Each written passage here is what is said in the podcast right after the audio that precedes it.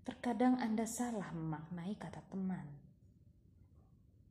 Sebagai seseorang yang malas untuk berdebat dan ribut dengan teman dekat, terkadang saya harus menurunkan amarah ataupun ketidaksepakatan akan sesuatu.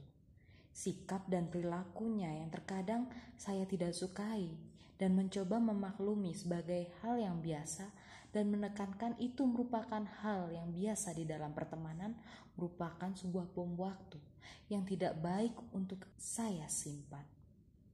Teman saya bukanlah seorang cenayang yang mampu mengubah sikap yang tidak baik untuk saya, namun tidak pernah saya ucapkan.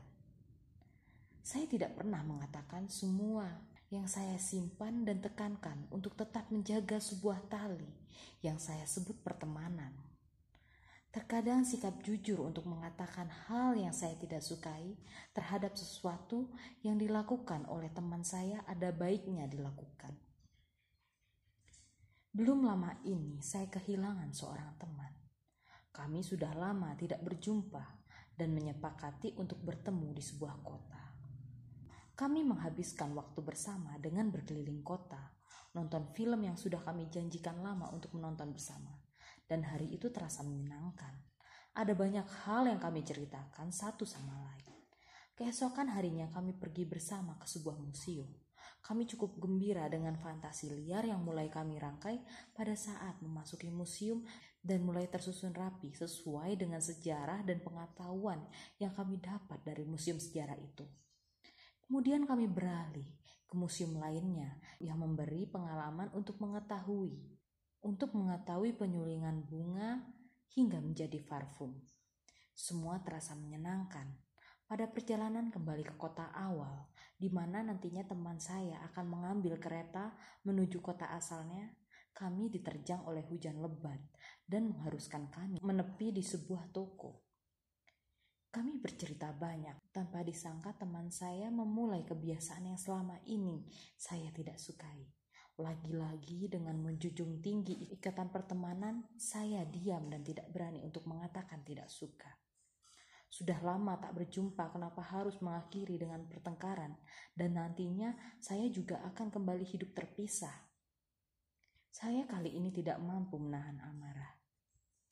Hingga saya yang telah berjanji menemaninya hingga kereta tiba tega meninggalkan di sebuah restoran 24 jam. Saya juga menolak pelukan perpisahan, di mana saya yang biasanya suka memeluk siapa pun dengan lambang kasih sayang, menolak pelukannya. Saya langsung meninggalkannya. Di jalan saya merasa bodoh dengan menolak sebuah pelukan yang hanya sebuah pelukan perpisahan. Setelahnya saya tetap menjaga komunikasi dengan baik.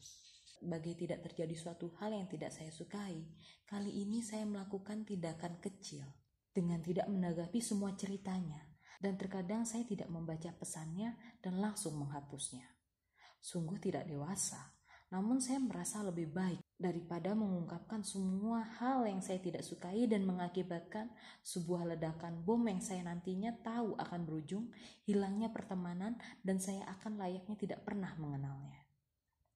Saya sibuk dengan dunia saya dan dia pun sibuk dengan dunianya. Suatu sore dia memulai percakapan dengan mengatakan kebosanannya dan saya mulai mencari bahan pembicaraan. Tidak lama dia memulai kebiasaannya mengeluarkan kata-kata yang tidak saya sukai.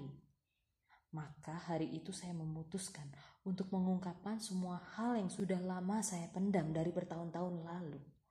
Dan di ujung kata saya mengatakan maaf jika saya pernah melakukan hal yang menyakitinya.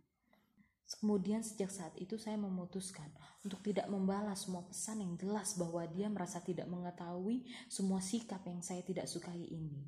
Dia juga meminta maaf, namun kali ini bom waktu yang sudah terlanjur meledak membuat saya memutuskan untuk benar-benar menarik diri darinya.